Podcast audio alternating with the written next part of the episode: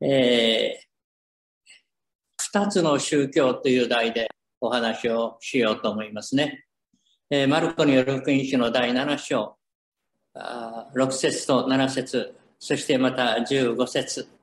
えー、からお話をさせていただきたいというふうに思います。じゃあ、ご一緒に読みましょうか。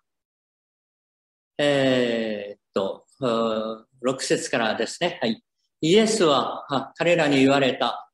イザヤはあなた方偽善者について予言をしてこう書いているが、まさにその通りです。この民は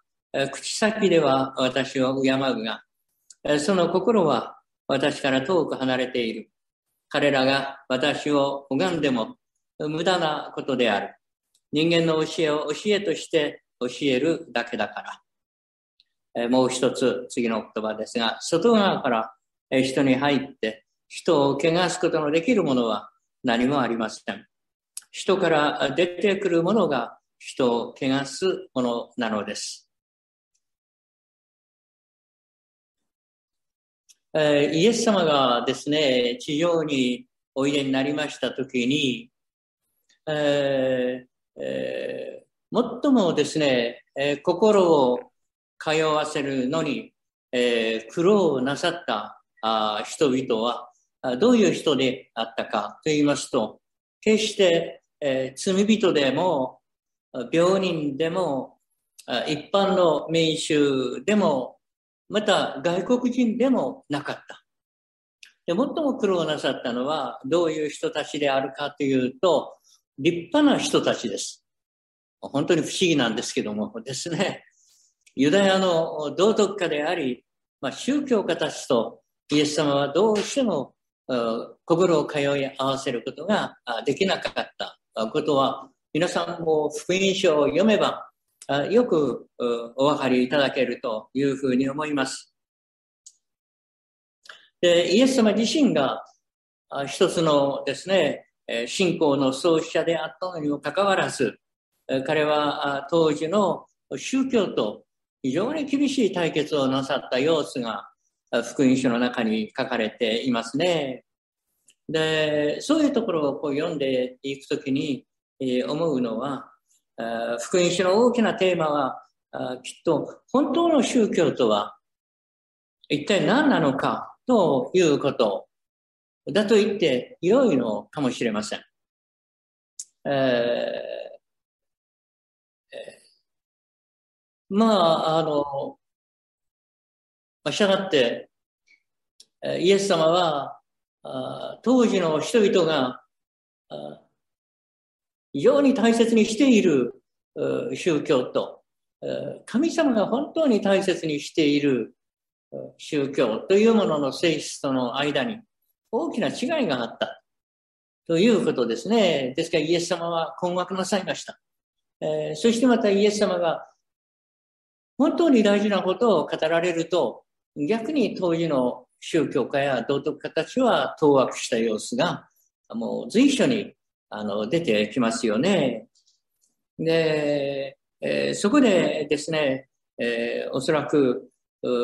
当時の宗教家たちの宗教とイエス様の宗教との間には大変な開きがあった。違っていたんだと思いますね。そこで、まあ今日皆さんと一緒に考えてみたいのは、その違いはどういうところにあったんだろう？そしていかがでしょうか？皆さんはどちらの宗教を講じておいでになりますか？ということです。イエス様の宗教ですか？それとも当時の宗教家たちの宗教だろうか？ということですね。それをちょっと皆さんと一緒に考えてみたいと思っています。まず当時の宗教家たちの宗教について、まあ、聖書はこんな風に語っていますね。昔の人たちのいい伝えを固く守って、手をよく洗わないで食事をせず、また市場から帰ってた時には体を清めてからでないと食事をしない。まだこのことの他にも、杯水差し、動機を洗うことなどのしきたりも固く守ることであったというふうにま、当時の宗教家たちの宗教について書いてあります。また、他のいくつかの箇所を読んでいきますと、あの、当時の宗教家たちにとって大切だったのは、傷ついた人が癒されることよりも安息日が守られることであったり、会員の女が再生への道を見出すことよりも、そんな女は石で撃てと書かれたモーセの立法が守られることの方がずっと大事だったわけですね。まあ、そういうような彼らの宗教生活をイエス様は痛烈に批判なさいました。そして、預言者イザヤの言葉を引用して、こう言われたんです。この民は、口先では私を敬うが、その心は私から遠く離れている。表向きは大変ま宗教熱心なんですが、また神様を大切にしていると真剣に確かに思ってはいるんですけれども、なぜか違うですね。で、心は神様から遠く離れているというのがイエス様の観察でありました。で、しかし考えてみると彼らがですね、懸命に守ろうとしていた宗教活動は、それ自体決して悪いものではありません。いかがでしょうか？安息日を守るということは悪いことですか？ね、悪いことじゃないですね。あるいは断食することも決して悪いことではないですよね。ですから、彼らが様々な形で営んでいる宗教活動、それ自身は決して悪いものではなかったかもしれません。だけれども、イエス様が問題なさったのは、もしそれらがただ外側だけにとどまっているならば、おそらくそういう宗教活動はそれだけで終わってしまうだろうというふうにおっしゃったんですね。ちょうど食べ物が口から入って外に出ていくように、それらの宗教活動はみんな外側から入って、また外側へ出ていくだろうということですね。食べたものが全部ですね、このお腹を通って外に輝いてるように、そういう宗教活動は全部人の体を通って外に出ていくだけだ。つまりどういうことか。その人の心を変えるということが全くないんだ。ということをですね、おっしゃったんだというふうに思いますね。言い換えれば、そうした宗教活動は良いことではあるけれども、みんな外側のことで、人を怪我しもしなければ清めもしないということです。で、しかし、イエス様はですね、問題なさったものがあります。それは、人の心から出てくるもの。これは人を汚すんだとおっしゃいましたね。誠の宗教が取り扱うべきものは、その心なんです。それがイエス様がおっしゃりたいことだったんだと思いますね。ですからその心を取り扱わないで、宗教は何の意味もないと。イエス様は言われました。人から出るもの、これは人を汚すんです。内側から、すなわち人の心から出てくるものは何ですか？悪い考え、不貧困、盗み、殺人、勧誘、貪欲、横島、欺き、公職、妬み、そしり、高ぶり、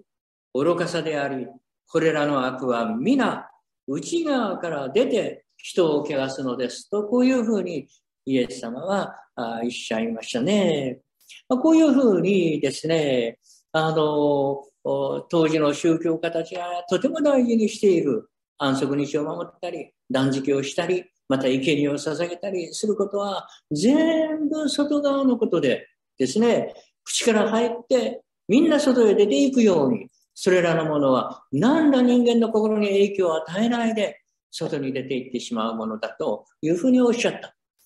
それならば、ちょっと考えてみたいのは、一体皆さん、多くの世の中の人々が、まあ、キリスト教について考えるときに何を思い起こすかということです。キリスト教という宗教は一体どういうようなものによって人々に思い描かれているか、あるいはひょっとしたらクリスチャンもそういうものがキリスト教だと思っているものがありはしないか。例えば、教会の建物を見ると、ああ、教会だな。それキリスト教だっていう人もいるかもしれないですね。で、街道建築なんかやるときは、教会はもう大イベントです。みんながそういったことに心を向けますよね。でもそれは教会堂です。あるいは十字架っていうものも、ああ、それ教会だなと思いますね。あるいは聖書も教会のイメージがあります。賛美歌も、日曜日の礼拝も、牧師の説教も、クリスマスも、キャンプも、様々な教会の行事、これら全部は教会だと思います。宗教だと思うとすると、これはみんなですね、外側から見えることなんです。で、私たちの教会はですね、えー、土地が借地であったので、長い間法人化ができませんでした。え、けれども、非常に長い間、教会生活をしているので、ある条件で借地であっても法人化できますよと、県庁の方から言ってくださったので、何年か前にこれを法人化しましたね。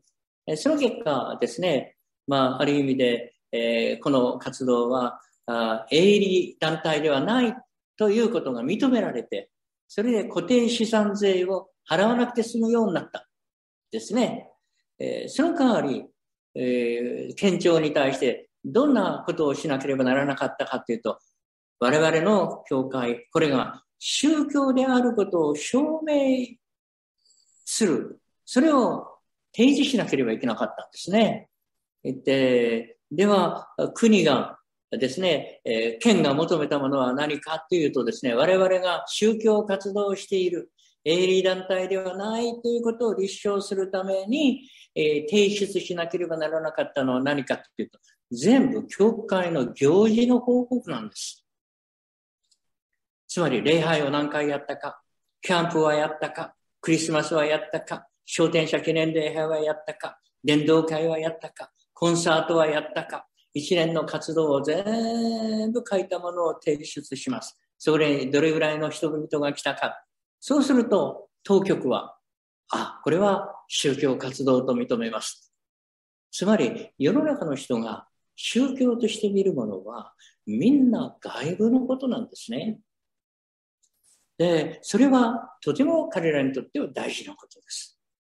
言い換えから社会から見る宗教とはみんな外側から見える活動のことで、そこで当時のパリサイ人たちもみんなその行事を行うことに余念がなかったんです。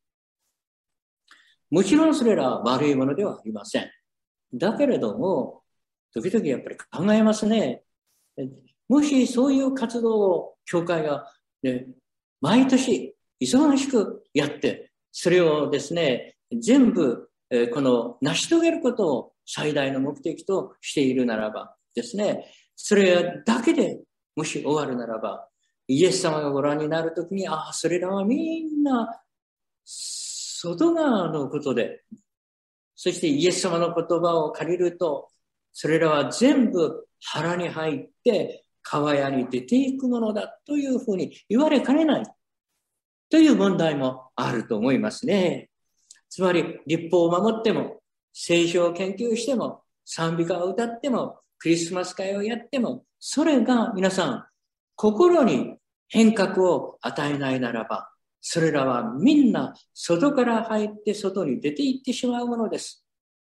イエス様が批判されたのは、それらのものが一向に心に入っていかない。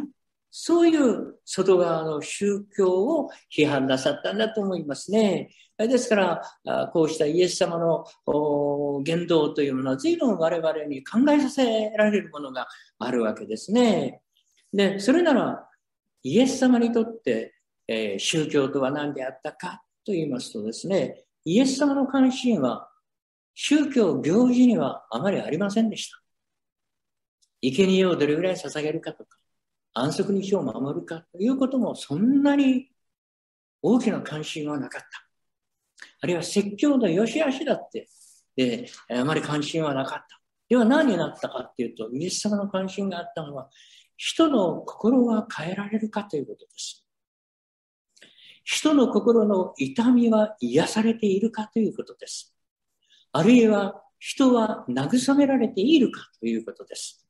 あるいはまた人は教会に来て生きる意味を見出しているかということです。あるいはまた人々は神にあるところの喜びと平和に満たされているか。こういうことがイエス様にとって非常に大切なことだったんだというふうに思いますね。ですから、確かに教会の行事も大切です。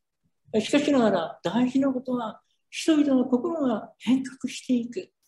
そういうこと、神様に触れている。そういうようなことの方がはるかに重要なんだ。それが行われない、すべての外側の宗教活動にどれだけの意味があるだろうか。ということがイエス様の問いかけだったのかなというふうに思いますね。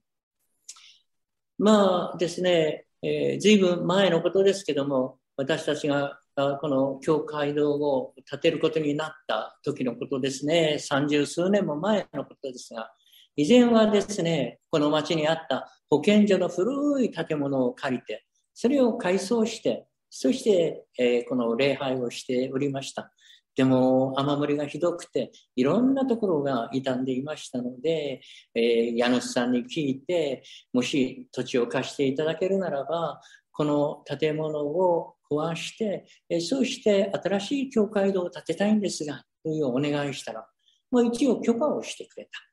た。それで、えー、古い懐かしい、えー、保健所跡の建物、そこで僕たちは礼拝をしたり、日曜学校をやったりしたんですけども、それを取り壊すことになったわけですね。で、みんなはですね、えー、思い出がたくさん詰まった建物なので、えー、この、この建物は確かにもう傷んで雨漏りもしてえ、ひどい建物だけれども、しかし僕たちのために本当に奉仕してくれた立派な建物だとみんな思いまし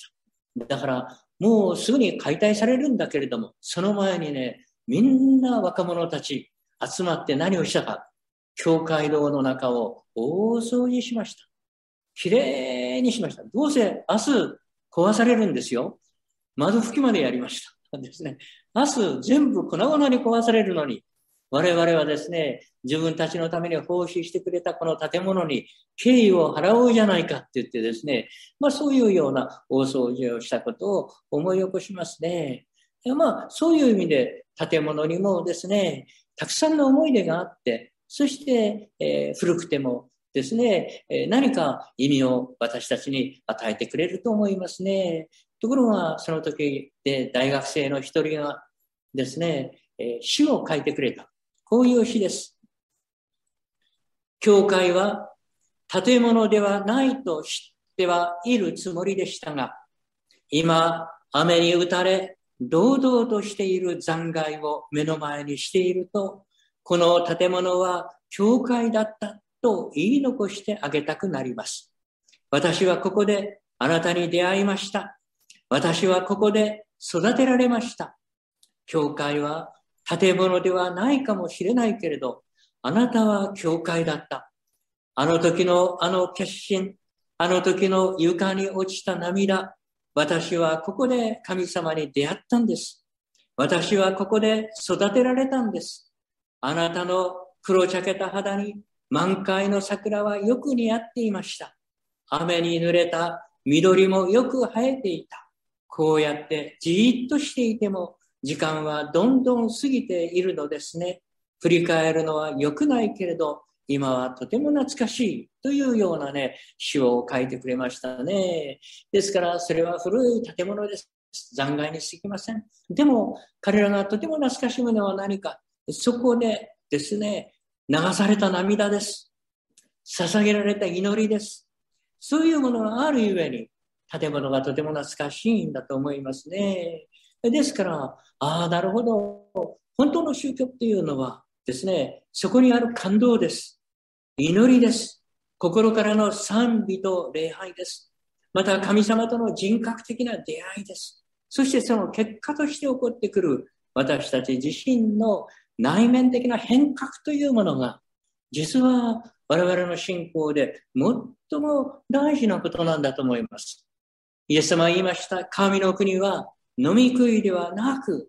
義と平和と精霊による喜びなんだとおっしゃったんですね。まあ、こういったところにイエス様の宗教の根幹があったような気がしますね。で、そういう意味で私たちはですね、あもう一度ですね、この信仰というものを考えるときに、どこに力点を置くのかということをですね、考えてみたいなと思います。願くば、私たちが周りの人に福音を伝えるときに、形式ではなくて、形ではなくて、あるいは様々なことを守ることではなくて、本当に神様と出会って心が変えられるような福音というものをですね、お伝えできたらいいなというふうに思いますね。で、私の妻もね、実は本物志向なんですね。本物宗教以外では満足しません。したがってですね、私の妻は世間体をほとんど気にしないですね。えー、例えば、まああ、私たち結婚してもう50年になるんですけど、ですね、えー、でも時々意見が違って議論になることがあります。で、もし私がね、えー、その彼女を説得しようとして、もう語気をもう少しでも荒げようとするなら、妻はどうすると思いますか？私たちはね、えー、教会の2階に住んでる。それは牧師館ですね。で、もし僕が非常に語気を強めて、何か乱暴に彼女に答えようとするとね、もうすぐに2階の今の窓をですね、外に向かって全部開くんですよ。そして、なんて言うかというと、皆さん、ご覧ください。私の夫は牧師ですが、妻の私にはこんなに意地悪ですと叫び始めるので、で、僕はもう大慌てで窓を閉めて回りますね。そしてひたすら謝ります。私は世間体をとても気にするんです。彼女は気にしない。本物思考ですからね。ですから、彼女にとっては、私の説教、私の評判なんか何の意味もありません。もし私に思いやりも優しさも愛もなければ、どんなに私が良い説教をしても、そんなものに何の価値があろうと言うんですよ。ねえ、彼女は私に本物を記載するんです。それ以下のもので満足しません。で僕はいつも思います。すごい女性を僕は自分の妻にしたもんだなと思いますね。でも彼女は正しいですね。パウロも言いましたよ。たとえ私が人の威厳や見つかいの威厳を話しても愛がないならやかましいドラやうるさいシンバルと同じですと言いました。また、たとえ私が予言の賜物を持っており、また、あらゆる奥義とあらゆる知識とに通じ、また、山を動かすほどの完全な信仰を持っていても、愛がないなら、何の値打ちもありません。また、たとえ私が持っているものの全部を貧しい人たちに分け与え、また私の体を焼かれるために渡しても、愛がなければ何の役にも立ちません。なんとですね、多くの宗教活動がこの並べられていることでしょうか。いずれも立派な活動じゃありませんか。威厳で話すこと、予言の賜物を持っていること、奥義や知識に通じていること、山を動かすほどの信仰を持っていること、貧しい人に自分が持ち物全部を与え、時には命さえも失わないこと。皆さんですね、これ以上の宗教活動っていうものがあるでしょうか？それなのにですね、パウロは言い切ります。ですね。愛がなければ、それらの全ての宗教活動は何の意味もないのだと言い切ったんですね。人間が行いうる宗教活動が次々とですね、大波のように打ち寄せていますけれども、もし愛がなければという大きな岩にぶつかってですね、それらのものは全部跳ねつけられ、跡形もなく消えてなくなっていく姿をパウロは描いていますね。で、僕は思います。ああ、いろんな宗教活動が素晴らしく行われても、もしそこに愛がなければ、もしそこに人を慰めるものがなければ、もしそこに人を生かす力がなければ、そうしたものにどんな意味があるだろうか。一体我々が行っている宗教活動って意味のあるものなのか？ということを時々ですね、立ち止まって考える必要があるなと思いますね。皆さん、パウロはですね、クリスチャンになって初めて宗教を持った人ではないんです。もともと宗教的な人だったんですね。ご存知の通り。偉大な宗教家でした。彼は言います。私は8日目の割礼を受け、イスラエル民族に属し、ベニヤミンの別れのものです。生粋のヘブル人で、立法についてはパリサイ人、その熱心は教会を迫害したほどで、立法による義についてならば、非難されるところのないものです。これがですね、彼の誇る宗教でした。パウロの宗教でしたね。私は非難されるところはないと言い切れるほどにですね、熱心なる宗教家でしたね。彼ほどの宗教家はいなかっただろうと思います。彼ほどの道徳家もいなかっただろうと思います。また、彼ほどに聖書を熟知していた人もいなかったんではないでしょうかね。それなのにですね、彼の講ずる宗教は皆さん、イエス様の宗教とは違っていました。うん。で、しかしやがて彼はイエス様の宗教に触れますね。いつでしたか？どうやって彼はイエス様の宗教に触れたんですか？ご存知のようにある日彼はクリスチャンを捉え投獄するためにダマスコの途上にありました。すると突然イエスの光に照らされて地に倒されますね。彼はイエス様に言います。主よあなたはどなたですか？あなたが迫害しているナザレのイエスだとイエス様おっしゃる。その威厳ある声にですね、パウロは驚愕しますね。恐れ、おのきます。そして畏敬の念に打たれますね。その時、彼のこれまで持っていた自信、誇りはことごとく打ち砕かれます。そして彼がたどり着いたのは何ですか？自分がいかに弱い、力のない存在であるかということを嫌というほどに知らされます。それが皆さん彼の改心の瞬間でした。それが彼がイエス様の宗教に触れた瞬間だったんですね。このようにイエスの宗教がその人にもたらすものは何かというと、何だと思いますか？その人を徹底的に弱くします。これがイエス様の宗教です。イエス・キリストがもたらす最大のもの、それは我々がいかに弱い存在であるかということを知ることです。ここからイエスの宗教っていうのは始まっていくと思いますね。ペテロの場合もそうだったではありませんか。ね、イエスは自分の死を予告されました。すると、ペテロは何て言いましたか？彼は豪語しましたよ。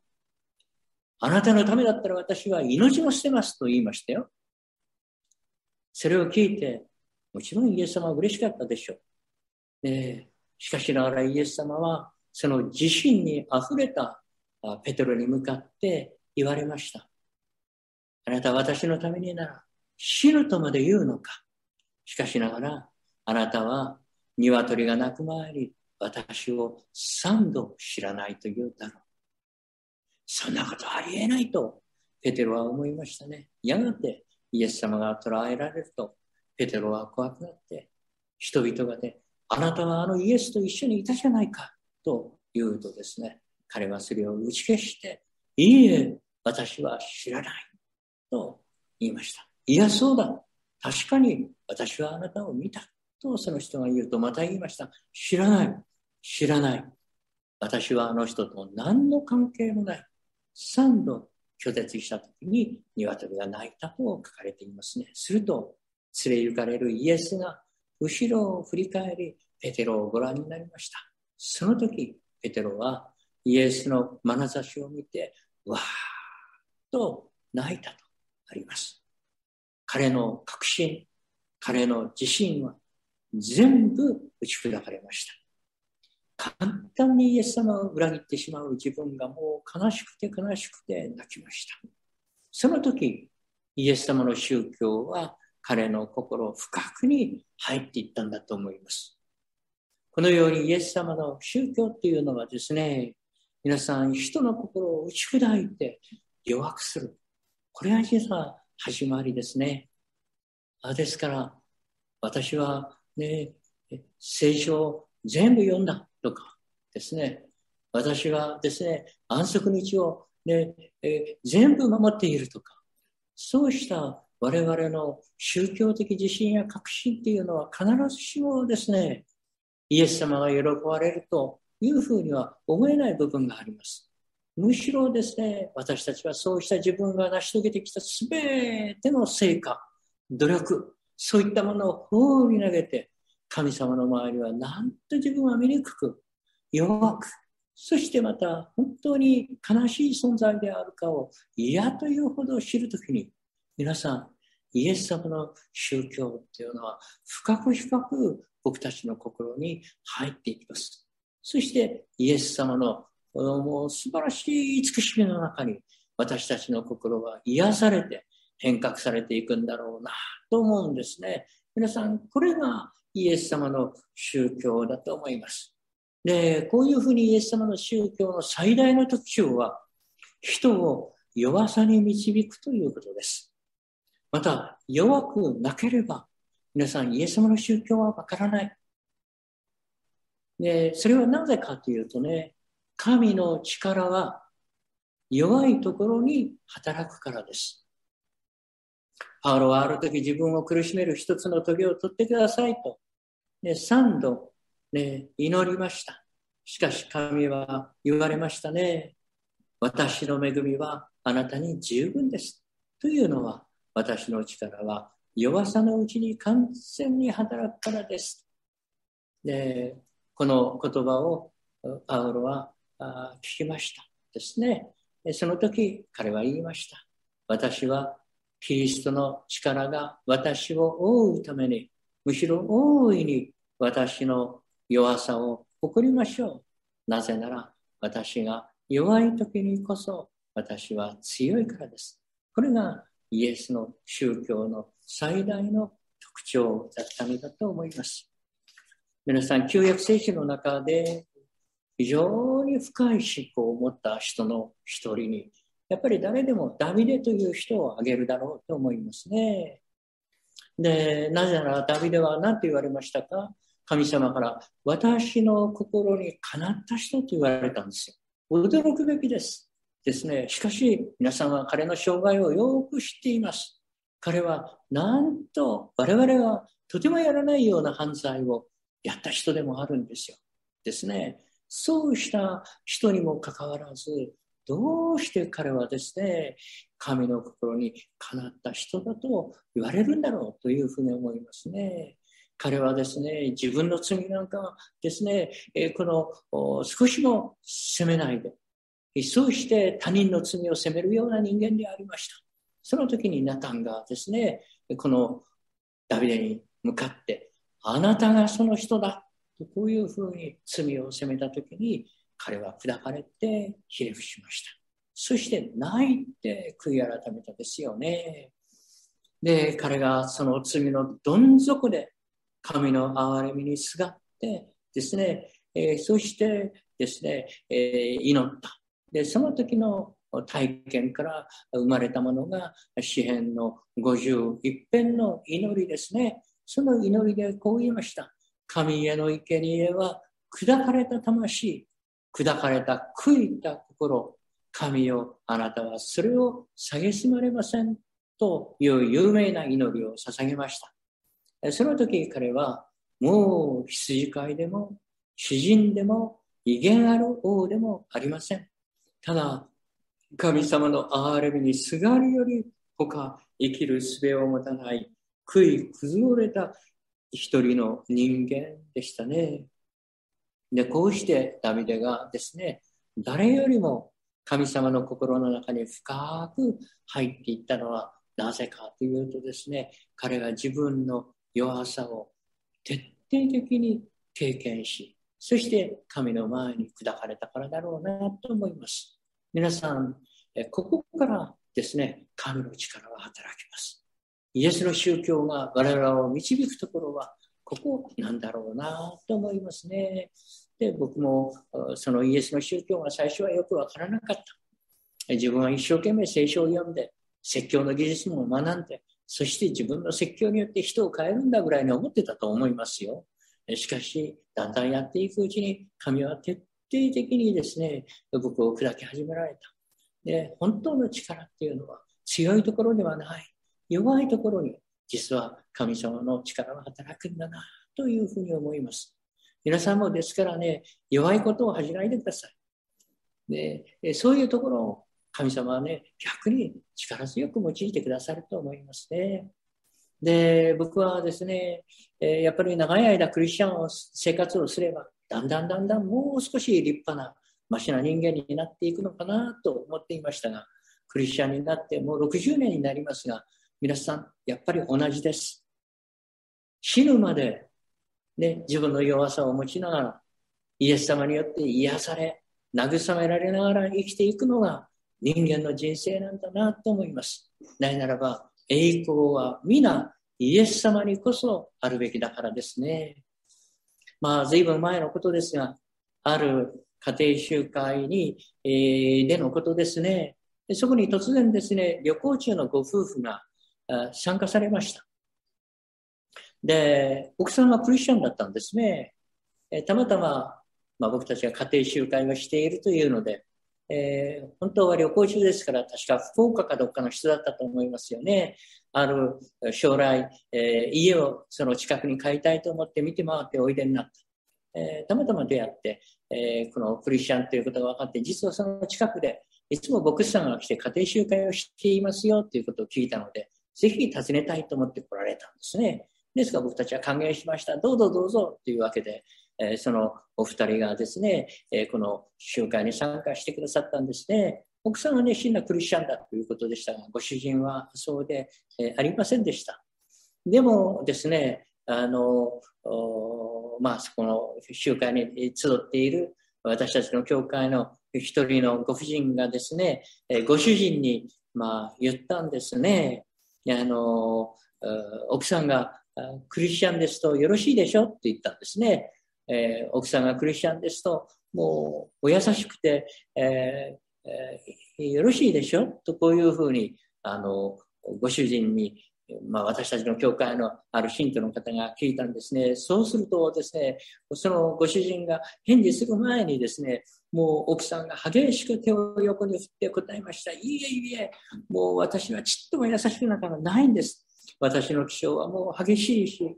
そして教会に行っても私がちっとも変わらないんで、主人はもういつまで経っても、ね、クリスチャンになってくれません。もうみんな私が悪いからなんですと、一生懸命弁解をなさるんですね。それで一瞬、私たちはですね、戸惑いました。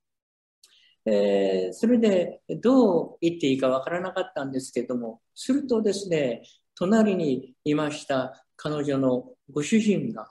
静かな口調で話し始めたんです。まあ、ここにおられる方は、皆さんクリスチャンのようですから、言いますけどね、ね、ここだけの話ですよ。こんなことは、まだ誰にも言ったことはないし、もちろん、えー、妻にも言ったことはありません。でも、言わせていただくと、実は、妻が教会に行くようになって、本当を言うと彼女は変わったんですよ、と言いました。私への態度がうーんと優しくなりましたとご主人が言われたんですね。それを聞いた奥さんの目からね、涙がドーッと溢れてきたんですよ。おそらく初めてご主人がそんなこと言うのを聞いたんだと思いますね。で、自分の信仰に対するもう自分の夫の初めての言葉であり評価だったんですよ。えー、夫はそんな風に思っていてくれたのか。もうですね、僕たちもその奥さんの正直な感激の涙を見てですね、一瞬何とも言えない感動に包まれたことをね、思い起こします。で、多分その奥さんはですね、なんとか変わろうとして、努力なさったんだと思いますよ。でも、努力しても、努力しても、相変わらずの自分がとても悲しかった。何度もそのために祈られたと思いますよ。そのためにですね、彼女はですね、本当に変わっていかない自分が悲しくて仕方がなかった。しかしながらですね、そうした中で、私の恵みはあなたに十分です。というのは、私の力は弱さのうちに完全に現れるからですというですね、神様の言葉をですね、聞いて慰められたことがあったかもしれない。いずれにしてもですね、奥さんがですね、この自分の罪や過ちをですね、悲しむ心っていうのは、不思議にですね、それはご主人の心を動かしていたんだと思います。ねですから、時々ですね、人の心を動かすのは、私たちの立派な行いじゃない。むしろ私たちの正直な心ですね。あるいは神様の前に砕かれて、時々誰もいないところで涙を流している、そういうような心が、いつの間にか誰かの心に変化を与えているということがあるんじゃないでしょうか。ですから、人の心を動かすのは、ああ、立派な行いじゃないんだな。むしろ私たちの弱さや愚かさを素直に認めて、それを悲しむ心が人の心を溶かしていくんだな、ということをですね、その時のことを思い出しながら思ったものでしたね。ですから、パウロは確信して言いました。ですから私はキリストの力が私を覆うために、むしろ大いに喜んで私の弱さを送ろう。私が弱い時にこそ私は強いからです。これが皆さん、イエスの宗教です。いかがですか？ですね。皆さんもどうかですね、この、何と言いましょうか、イエス様があの当時とてもイエスの宗教は理解されなかった。立法学者も道徳家たちも特に立派な人たちに理解されなかった。しかし、イエスの宗教を理解した人たちは自分の罪を悲しんでいる人でした。自分の弱さを、ね、深く深く知っている人たちは、イエス様の宗教によってどれぐらい慰められ、かつまたこの変革をですね、遂げていったか分かりません。ぜひですね、えー、皆さんもこのイエス様の宗教に深く深く触れつつですね、これからの伝道、あるいはクリスチャン生活を営んでほしいというふうに思います。じゃあ、お祈りをしたいと思います。天の地なる神様、あなたの恵みを感謝いたします。え今日はイエスの宗教とは何であったかということを共に学んできました。外側からあ人に入ってくるものはです、え本当に、えーえー、何一つこの私たちを変えることはできませんけれども本当に、えー、あなたの言葉はあなたの慰めの言葉は私たちを変革していきます。えー、どうか私たちが外側のさまざまな活動によって、えー、この見失うことがないように、本当のものを見失うことがないように、私どもを導いてくださいますようにお願いをいたします。えー、今日もこうして、えー、あなたが2000年前に、えー、本当に人々を深く慰められた信仰の性質が、内容がどういうものであったかということを少しでも知ることができて、感謝します。皆によって祈ります。アーメン